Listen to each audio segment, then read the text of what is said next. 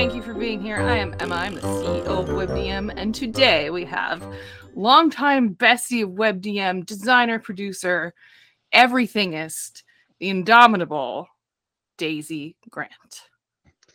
It's uh, Thank you. my pleasure to be here. As often introduced, I'm the girl of the hour, the girl with the power, the hit maker, the record breaker, the greatest attraction in gaming today. Woo! We got the thing that you do that's kind of like wrestling. I'm so excited. that I don't know what you call it. It's like, I it's don't know. Yeah? Does that have anything Yeah. to do with kayfabe? I don't know. That's the only wrestling term I know. Everything in my life has to do with kayfabe in one way or another. And for those of you in the audience that aren't familiar with the term, it's individuals acting as if a falsehood is true. Mhm. and uh, it's an applicable principle to science, to politics, to um, uh, performance, and in the context of wrestling, everyone involved knows that it is the semblance of an athletic competition in physical combat, but it is in fact uh, predetermined, scripted, performative art Right on. that we act as if it is true. Mm-hmm. Kind of like role playing. So, Yes.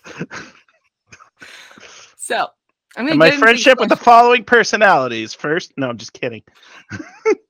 I'm gonna get into the questions, viewers. If you don't know, if you haven't intuited at this point, me and Daisy are friends, and Best pals. up to shenanigans frequently. Um, so this might be a less focused interview, but a significant one nevertheless. I want to get into our first question. You've been designing games since you were a literal child, but many duck, goose, I invented it. you did. Thank you.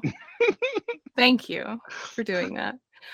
But most people watching probably got to know you through streaming in actual plays. Mhm. And I'm wondering, what is it that attracted and inspired you when you first saw them? And like, what did you want to do in that space? So, in full transparency, my original uh, imperative for getting involved in actual play was to sell books.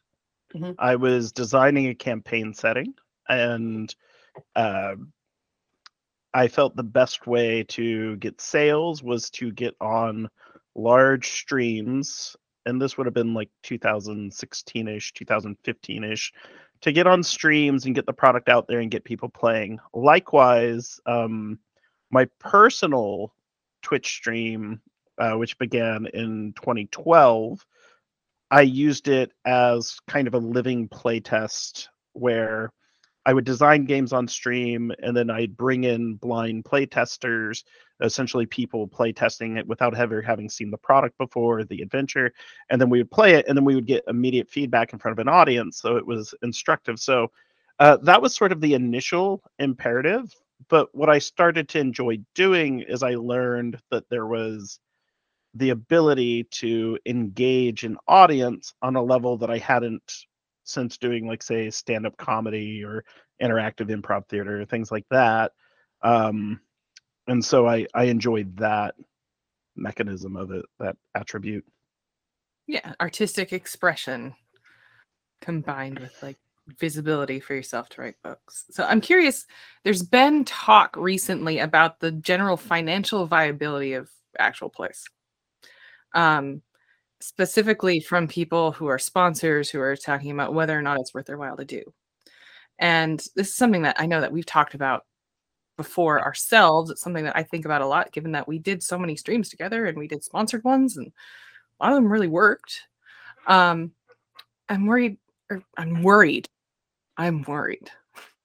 i'm Um, worried people will want to sponsor us and we'll have to play games again have to play Ugh. games. I'm I'm curious, like, what do you think about sort of the discussion at hand right now, considering that you're such you're such an early adopter in a lot of ways, and you've been making it work. You're making it work for years. Yeah, and there's a few points to it that I think are really important. The Mhm. first is to figure out what you are looking for as a broadcaster, as a streamer, as a media producer, and what you need. The second is to identify what the needs of a sponsor are, what's important to them, what are they looking for, um, and have an intake question list uh, when targeting uh, sponsors or potential sponsors and to find a good fit. And then I think if you can just articulate to them what's important to you, mm-hmm. what's important to them, you can come to terms and then come to an agreement that is mutually beneficial for both parties. For example, um, an agreement that rewards both sides when uh, performance is going well.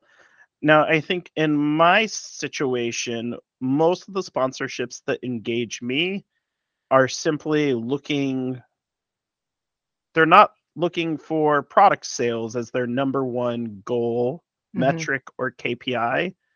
They're looking for, um, they're trying to produce media of people actually playing and enjoying their product. Mm-hmm. And so, uh, in order to play and enjoy a product, you need someone that can learn it and not only that teach it to other people so i'm often brought in uh, using my background as an instructional designer and i'm able to find out what their game's about and how to express that through uh, a streaming platform mm-hmm. likewise um, there's products out there that have been said uh, would be unstreamable and so i like to take up a challenge for a potential sponsor and show them that their game can exist in electronic format and be produced over uh, a live broadcast or a pre-recorded broadcast so i i think in those situations uh, i'm typically used as a customer education mechanism and so um, as far as finances it's all going to be relative and different mm-hmm. for every partnership and every organization.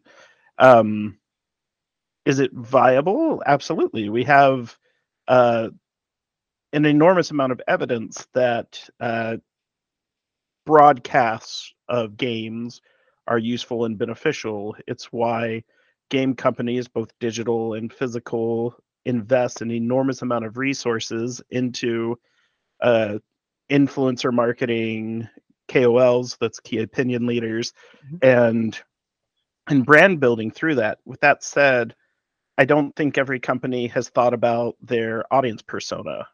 Mm-hmm. Uh, just I'll say it transparent. They don't know who their audience is necessarily, which makes it more difficult to market or find individuals that would best advocate, represent, and express their game. So yeah, yeah. right So if, if you're a person who's looking, if say you're looking to sponsor something. Okay. What? Um, just imagine that you are. What kinds of things are you looking for as your KPIs? Are you looking for that, you know, five to one return? Are you looking for a ten to one return? Those are numbers. I would. I would. I wouldn't look for financial ROI at yeah. all in in my products. Um, I assume my product's going to do most of its sales through its initial like pre-launch. We're going to have extremely evocative artwork in strong messaging as well as media assets produced that are going to lead to a massively successful say crowdfunding campaign or product launch like on launch day like we're probably going to see our biggest return off of uh, that launch. What I would look for are people that align with uh, what I might call the overtone of the game. Who would be a good mm-hmm. brand ambassador? Who is the type of individual I think would represent uh, this product very well? Think about uh, all kinds of brand marketing. I mean, Michael Jordan's as well known for wearing Hanes, drinking Gatorade, and wearing Nikes as he is for being the greatest basketball player that ever lived. Um, it, we won't have that debate on this call. And, uh, but uh, this I didn't even know he did those things. Yeah, but uh, right. so um, there's I, would be looking essentially for uh, brand ambassadors, and then I think as far as seeing revenue, I think uh, that'll come over time. Um, but you know I, i'd really want someone who who just really aligns with like the spirit of what i'm doing uh what i'm putting forth and what i'm putting out there i think uh the artists who inspire my work I, many of them have you know passed on like you know jim henson david bowie etc Mm-hmm. i could envision these people engaging with my products though like so it's like i would want to engage people that kind of capture the spirit. So you know uh, a lot of people who liked the book grim world wrote Mhm. poems about the various locations in it. They recorded music about it you know and the, and uh, so those were my people. They weren't just you know people who played the game. They're people that said you know there's you know there's there's a certain little artistry here. And uh yeah so i think what i would look for is essentially who who would be a good ambassador for the brand. And then uh likewise those people will have their own communities and they you know those communities will buy into uh, the product.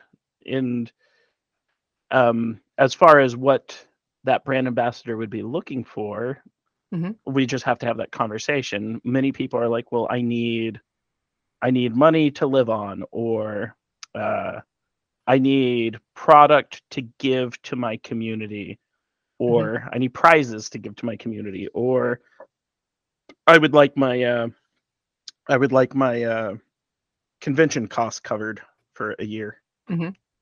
and then we can figure it out you know Gotcha. Um, how viable do you think it is to really make money in APs at this point as a Um, streamer?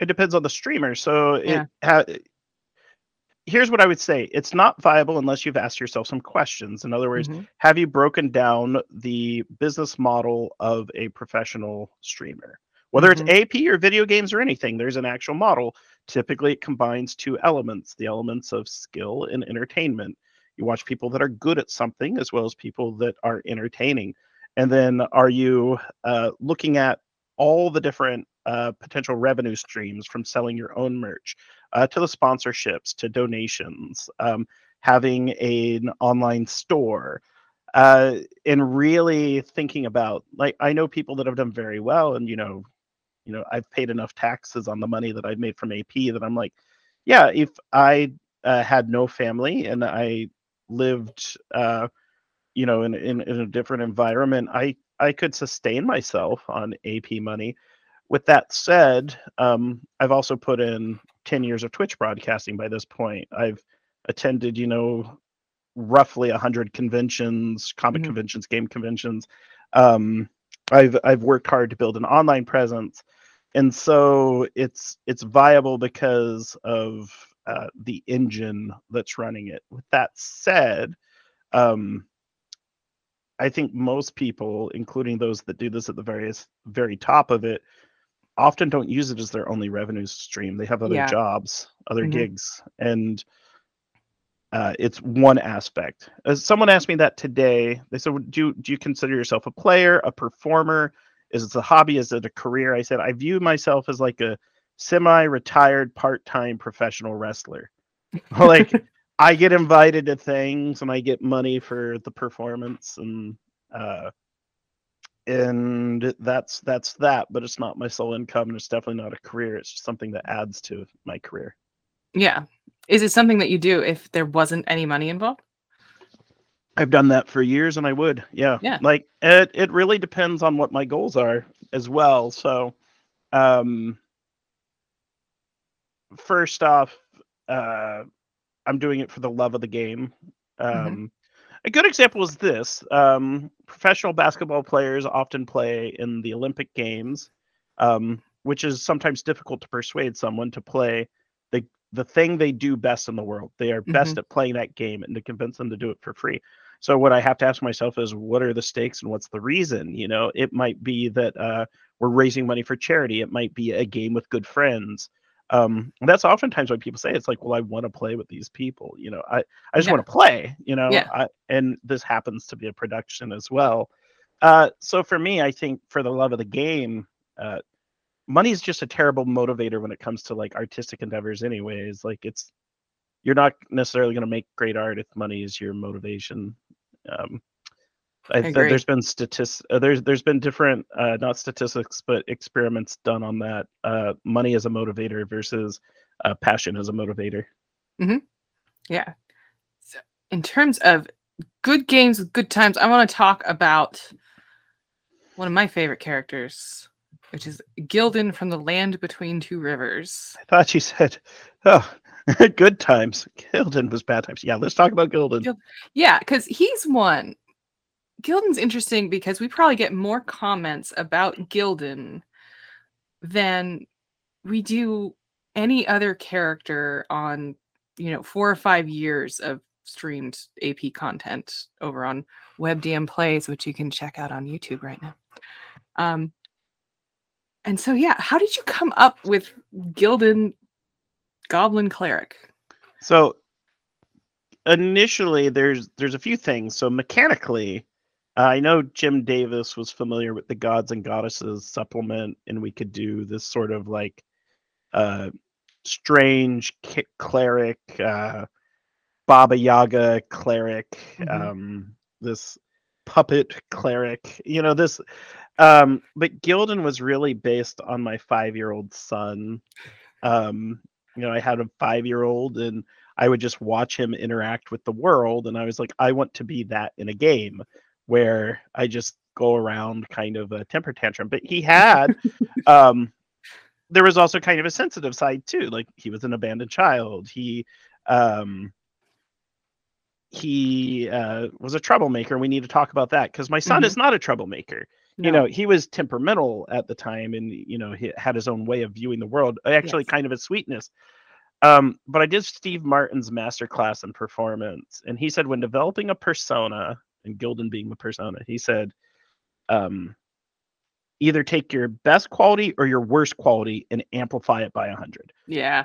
so with Yeah. Gildan, I was like, let's take my absolute worst qualities and amplify it by a hundred. And that's where, and that's often very interesting um, Mhm. for people. And um, he was very good at getting reactions, and uh, he was very fun for Jim Davis to do weird things too. He's been featured as a character in like five supplements, like as an NPC. He's just kind of around in these random RPG books Really? and um yes yes and um and uh i've been recognized at convention i was recognized at a target checking out they're like gildan it's just Oh like God. in the flesh yes uh so gildan has has led to me being uh anyone who notices me uh it tends to be that trouble troublemaking character so gildan was a lot of fun and um it, it was getting to the point too where i was having private conversations with other players where i'm like I need one of you to kill him because this is getting out of control.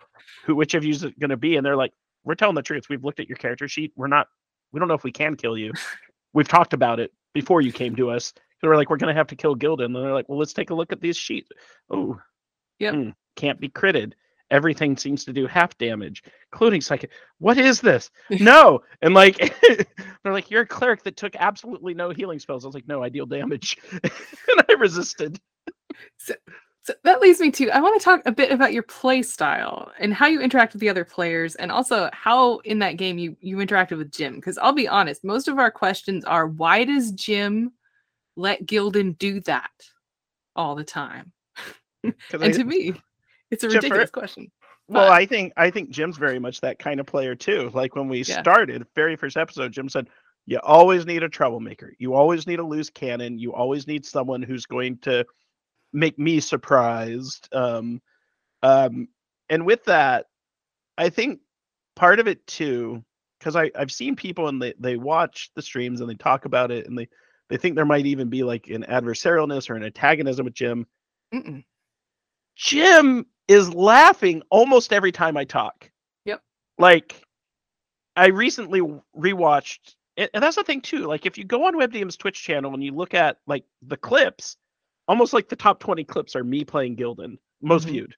And so that's not a brag either. And it's just most of the time, it's like you see Jim, he says something, then he looks a little concerned, then I say something and he busts out laughing. Mhm. So, uh, largely, it was just um, I knew Jim would have so much fun with just a misbehaving child in the Mhm. game, and um, I mean, I've played games with Jim where he's like played a talking cat and stuff like that. Like he he likes being weird things too, and so he He enjoys troublemaking. Um, and he and. I also, most people don't know, uh, we often would privately message each other behind the scenes where I would let him know I was going to do something ridiculous and ask him if it's okay, and he's like, "Yes, please." Uh, or like, and this is part of it because it's an AP and it, but it's also performance and there's an audience. Like I'd let him know, I'd be like, the audience is dead tonight. No one's chatting, no one's doing anything. Can I just mess things up? Mhm. Because it'll get people talking and reacting at least. And he'd be like, Yes, please do your thing. How do you how do you balance out being a troublemaker with the other players? Because I always like I want to be the troublemaker, and then I I'm anxious and I sort of often demur from that kind of role. So how do you how do you balance it? so it takes a couple things. First, trust. So you have to play with people you trust. Mhm. Two, you have to you can make trouble, but don't hog the spotlight. Share the spotlight. Mhm. And uh, three, earn your comeuppance and accept it when it happens. Mhm. Like, That's a good one. um, there's been times I've said ridiculous things on streams, and I've let the other players berate me while I'm laughing. And then they start laughing, and then they dig into me a little more. Then we're all laughing because it's it's it's uh I I've earned uh I've earned my stripes, so to speak. You know, they've they've hit me with uh with the every lashing that I've I've deserved. Uh, so with that said, though, there's also times I've gotten away with it, and I've gotten away with it too often, and I know that's when there's a problem, and I Mhm. usually have to have a conversation where it's like, don't let me get away with all this stuff. Like, put your foot down, like, because we need to see some kind of resistance. Otherwise, people are gonna, you know, that they're, they're gonna think that like, I mean, the hashtag Goblin Bully, like, they're like Gildan as a Goblin Bully, and like uh, that was a hashtag for a while on Twitter, Goblin Bully, um, as well as Good Girls Against Grant, which was another hashtag that was on Twitter for a while. Oh, I That- forgot about that one. Yep, yep, yep, yep. So old Daisy Grant now. But uh yeah, well these are the things, but I let everyone know you have to earn uh, you have to accept the comeuppance and you should rally people. That's a whole other thing too. Like the whole point of being a troublemaker or a heel or a a a bad guy or a bad girl is to rally a fan base together against you so everyone celebrates when your inevitable downfall comes. Mhm. Like Gildan was placed on a comet that's orbiting the planet. Um, he was plucked by Baba Yaga out of the land between two rivers, placed on a comet, and he has to watch the cosmos.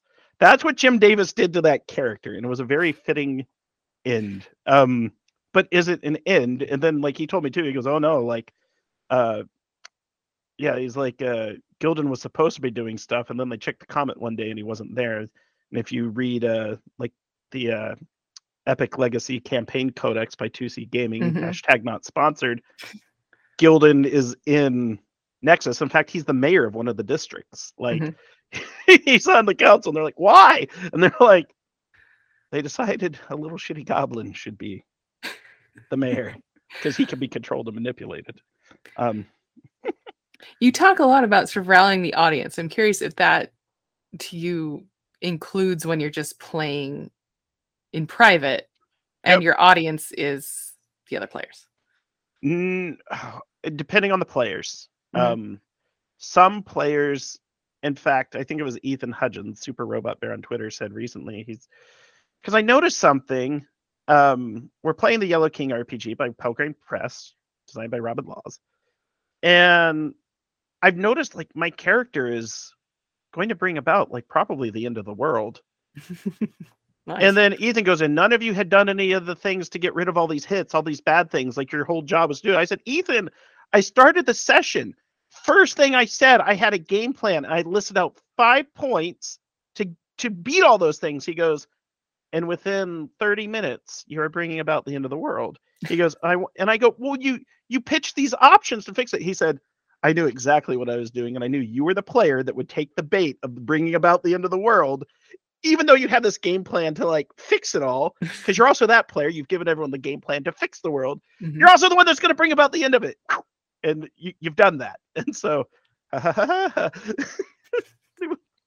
so so as far as like the, the shenanigans in the audience, like I like to entertain people in private games, but also uh, the style's a little different. When I play for Mhm. an audience, I like to do, you know, don't try this at home. You know, not you know not safe you know don't put these items in your game don't put these monsters in your game it's just too dangerous Mhm. um you know it's d&d on steroids you know it's amplified or any game it's intensified and that's because uh, i think anyone can just play dungeons and dragons so if you're going to watch it and not play what can you do to make it interesting Yeah. um and i think in the private games like i mean you've played with me it's like Mhm. i want to touch every part of the character sheet i want to get every point of experience possible that i can get i want to take my character all the way through and i play very technically like i'm a Mhm. very technical player You are. i'm not on stream um it's, what does the book say about this and am i doing exactly what the book says and if i'm not doing exactly what the book says i'm gonna cry um so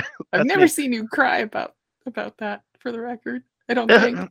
Well, not on not not in front of people in my bathtub with candles and Bon Jovi playing. Oh, you set the scene yes, for yes, your air weeping about supply. mechanical interpretation. All right. Like that. That's great.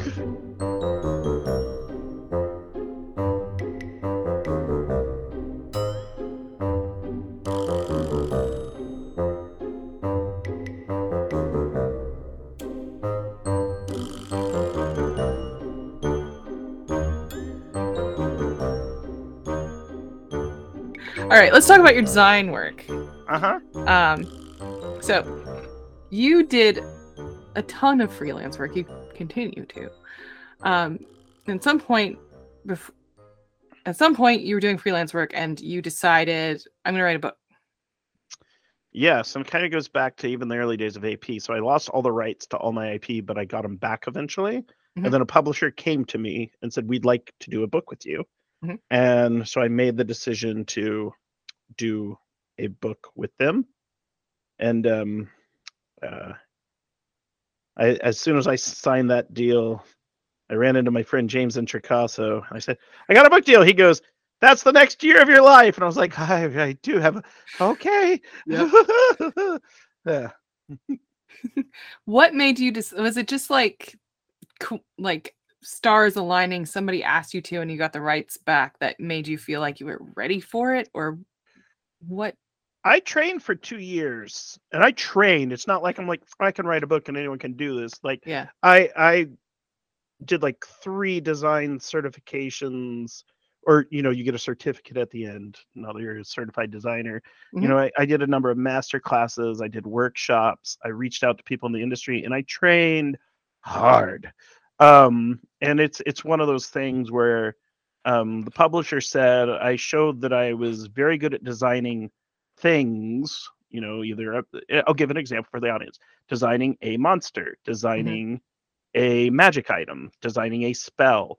Um, then I demonstrated that I was good at designing scenarios, you know, things like encounters. Um, then I demonstrated uh, that uh, uh, I had a lot of ideas mechanically. Mhm. And one of the reasons I wanted to do the book is uh,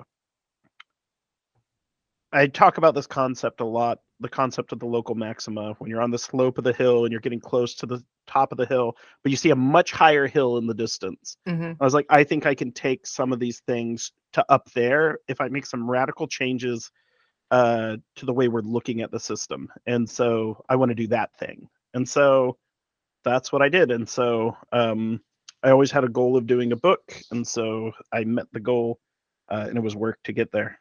Yeah. So I'm curious. You're leading me to my next question, which is you introduce a lot of different sort of concepts and systems in Grimworld. Mhm. Maybe not systems, but you know what I mean. I do. th- There's Yeah. eight new mechanical systems, Yeah. subsystems. Subsystems. But- So, like, you've got the Narrador, you've got story arcs, you've got your treatment of player races. A lot of things are going on in this book. And I'm, Mhm. what kind of play experiences were you trying to create when you wrote it? Um, whimsical ones. Yeah. you know i wanted people to play games and have kind of a sense of uh, wonderment i wanted them to feel maybe what they like like i grew up watching things like jim henson's storyteller so and i want them yeah i want them to walk away and be like ah that flavor of d&d right there had you know Mhm. brings me back to like my childhood there's kind of like this freedom of expression. And that's why like when I designed my own character creation system, I was like, I want it to be like you're in the Jim Henson creature workshop and like a Muppeteer's like, hey, if you were making a, a monster today, how would you put it together? What eyes would you pick? You know, Mhm. how would you want it to move? And and uh yeah, I, I want people to feel that. And I also think by going through uh the steps, um, you really get a feel for the character. I think there's different ways to look at it. It's same like when I design monsters. It's like before I, I don't just like write a paragraph. Like I watch things that inspire the monster, and then I get up and I move like the monster. For example, uh, I did one recently, and it was um, the descriptions that I ended up writing were inspired by watching like Mike Tyson in 1985 before a boxing match. Just the way he kind of moved and the way his eyes locked onto the opponent. And then I found myself up and moving like that. And next thing you know, I, I really felt like I was the monster. And so um, I used to do that back when I was an animator too. Like I do a lot of those kinds of exercises to just get a feel for the movement and the motion. And same with Grimworld is it's like there's this overtone of uh uh someone told me this so there's a lot of grim dark fantasy but grimworld is grim bright fantasy Mhm. Like this is hope you know this is a very hopeful thing um and also y- there's this whole aside you know conversation about it where it's like you know um at the end of the day you know it's it's kind of like my statement that the world can be a dark scary awful place but like it can also be a very good place um there's there's there's there's an overall feeling of optimism uh, in the work Absolutely. I love that about it. So what what's next for you in game design? Because I know you do some for your your day job. Um i do I, And you do- game design every day for digital games which is Yeah. a different animal different completely different. But you're still doing a lot of freelance work. You stepped away from AP to a certain extent. Yes. Semi-retired, is what you said. yeah but i have a big sponsored show coming up in the next like month Ooh. yeah Fancy. which will tease like um it's sponsored by a game company. Mhm. they're putting good money into it. Um the cast will be uh, many recognizable faces and um it's going to be a good time. Uh, it's going to be a fun game and it will be in fifth edition dungeons and dragons. Um but as far as like what's next in design not counting the day job because like in the day job it'll be like oh i'm doing comparative analysis of 2d versus 3d gaming cartography interfaces because i work Whoa. at digital games right now Yeah. so uh, but that's what i'm doing it's like uh, you know the 3d and it occludes and uh you know you can't always measure the distances and when you have a map the most important thing is roughly the size of things and then the spatial relationship of the distance Mhm. You know that's that's my day job. And you talk like that the entire time.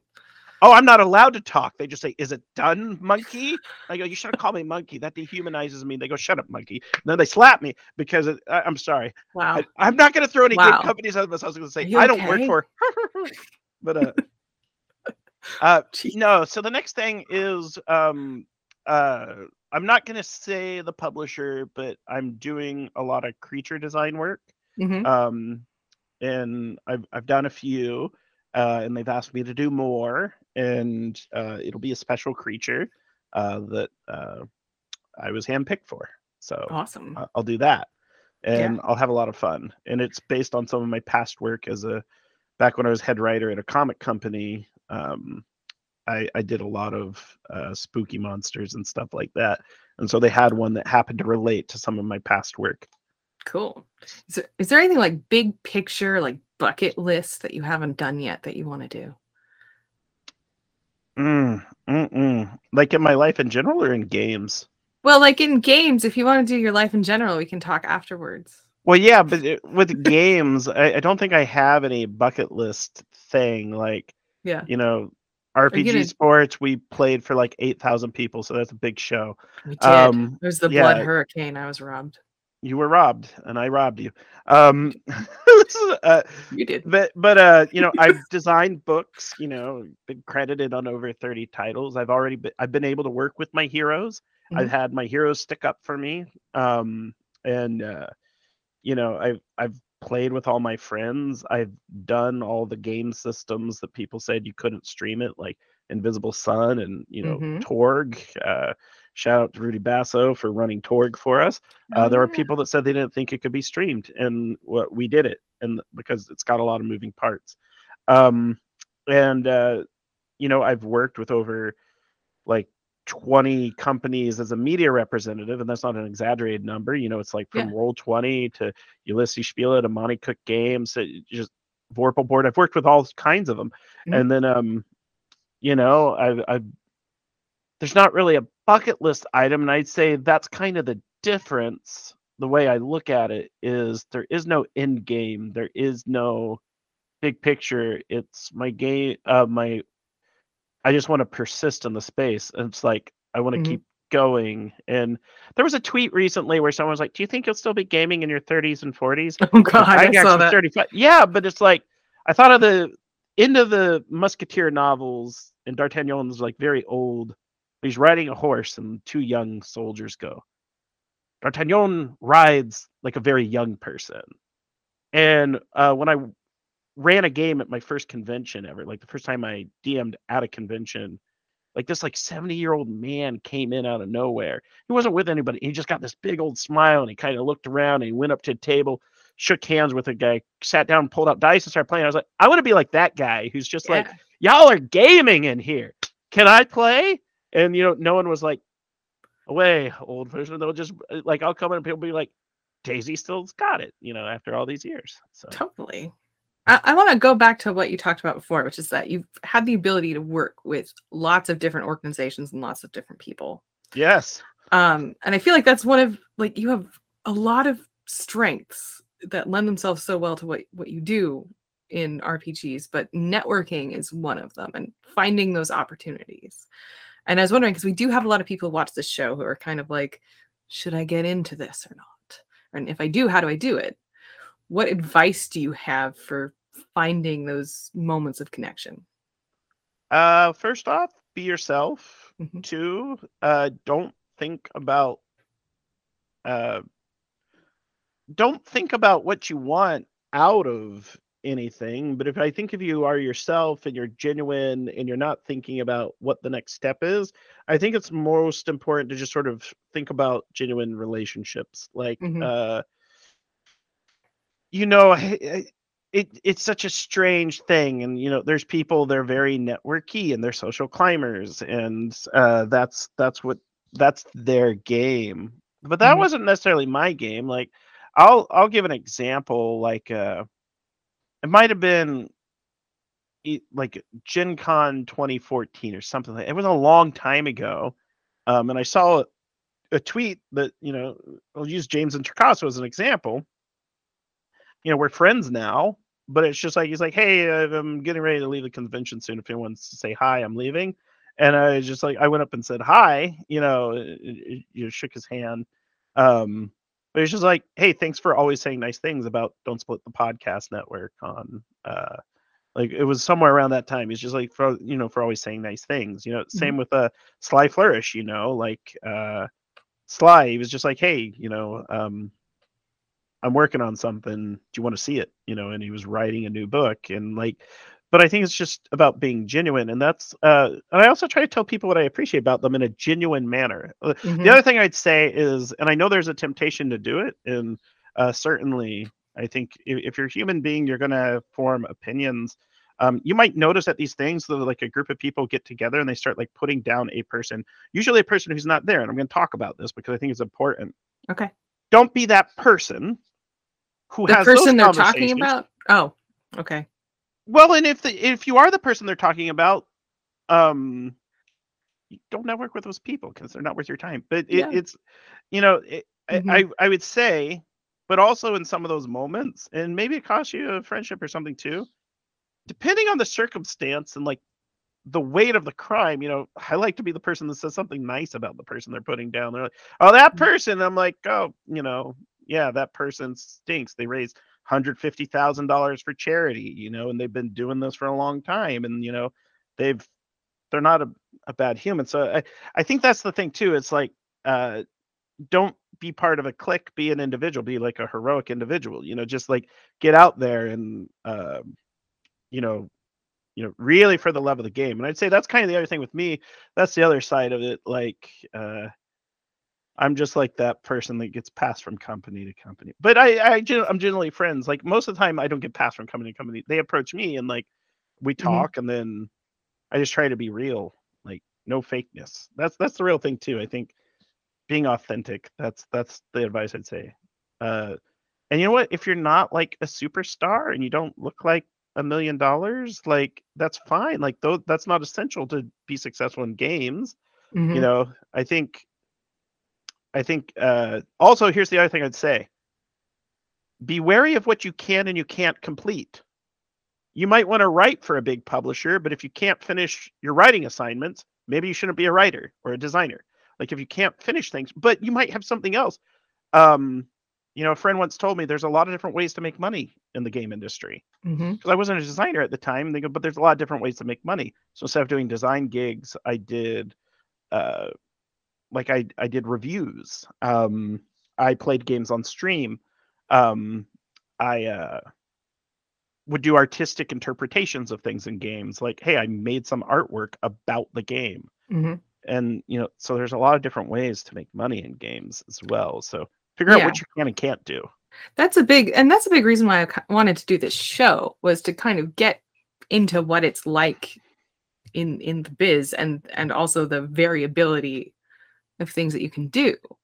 So I know for me, you know, we started out doing YouTube and I was doing social media for WebDM and my role expanded and now I'm Now the the point where CEO. I- now I'm the CEO. I'm not just the president. A common common track common track there Oh. from social media for your, your husband's and friends youtube channel to ceo business but i'm trying on doing this and writing and designing that i've actually found i really really like and it's Well, I've said for years you could be a designer. Haven't I said for years I thought You you'd be a good designer? you have. And all the time i was like no.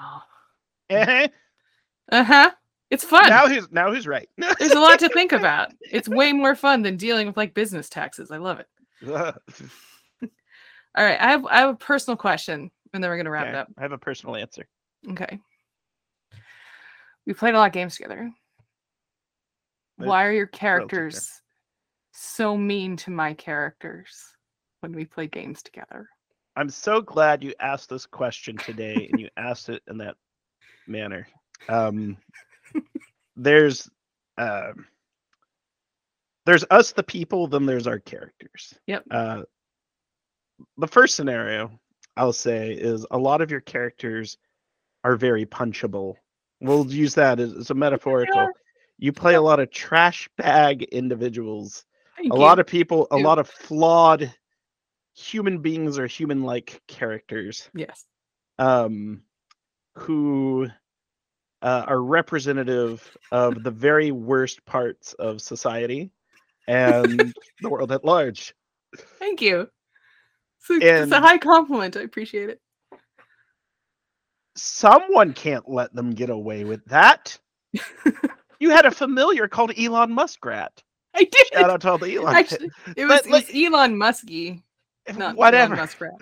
with that said, um, what we're doing when we play games is we also have our play fighting. Um, Mhm. One of my favorite clips is from when you and I were in the show, uh, The Fairest of the Seasons, Mhm. and our characters are having a very difficult, challenging, brutal conversation. Yeah, we were set up in hear- that game to oppose each other from the beginning. And then you like, could- mechanically. Yes, and then you could hear us as players laughing and being kind to each other Mhm. while we eviscerated each other as characters. at a county Um, fair. at a county fair and um and even in the uh uh the breath of the fall campaign. Boz was very mean to your uh uh Zenith uh, Dance. Zenith Dan's this garbage man of a character not to put down any He garbage man he was made of a, a literal garbage can he wasn't like a, a, a, a waste management worker He was a down on his luck ex police officer. I still remember the day I called everything. coward. So it so I think what we do is we kind of get to explore this almost like Jungian psychology, this shadow side, this shadow self, where you and I, who are friends, Mhm. um, get to have people who are ridiculously cruel to each other in the manner that Peanuts characters are cruel to each other. Like Lucy is mean to Charlie Brown, and you Mhm. play Charlie Brown, and I play Lucy, and I will always pull the football away. There is What? no time you will ever hit the football, and the reason for that is a lot of our games together have been in front of audiences. Mhm. However, even if there is no audience, I Yeah. find myself still being mean to you from years of training because we, we're still friends. There doesn't need to be an audience. It's like, no, show must go on. Yeah, sometimes it could be the most fun thing because it never, ever, ever, ever gets a smidgen towards personal at all. No, Like, it's not just at all. with our characters.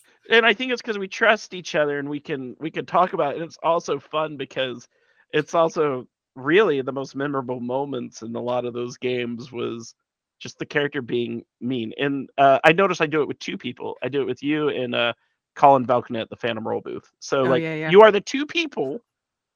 Doesn't matter the system. I will pick on I feel, I feel like we, I feel like Colin may also gravitate towards shitbag characters yes. well. yes. Yeah, and I won't go through all of them. They're the worst. They're right up. Uh, they're at least parallel to yours. So I'll say this: your characters represent the worst of society.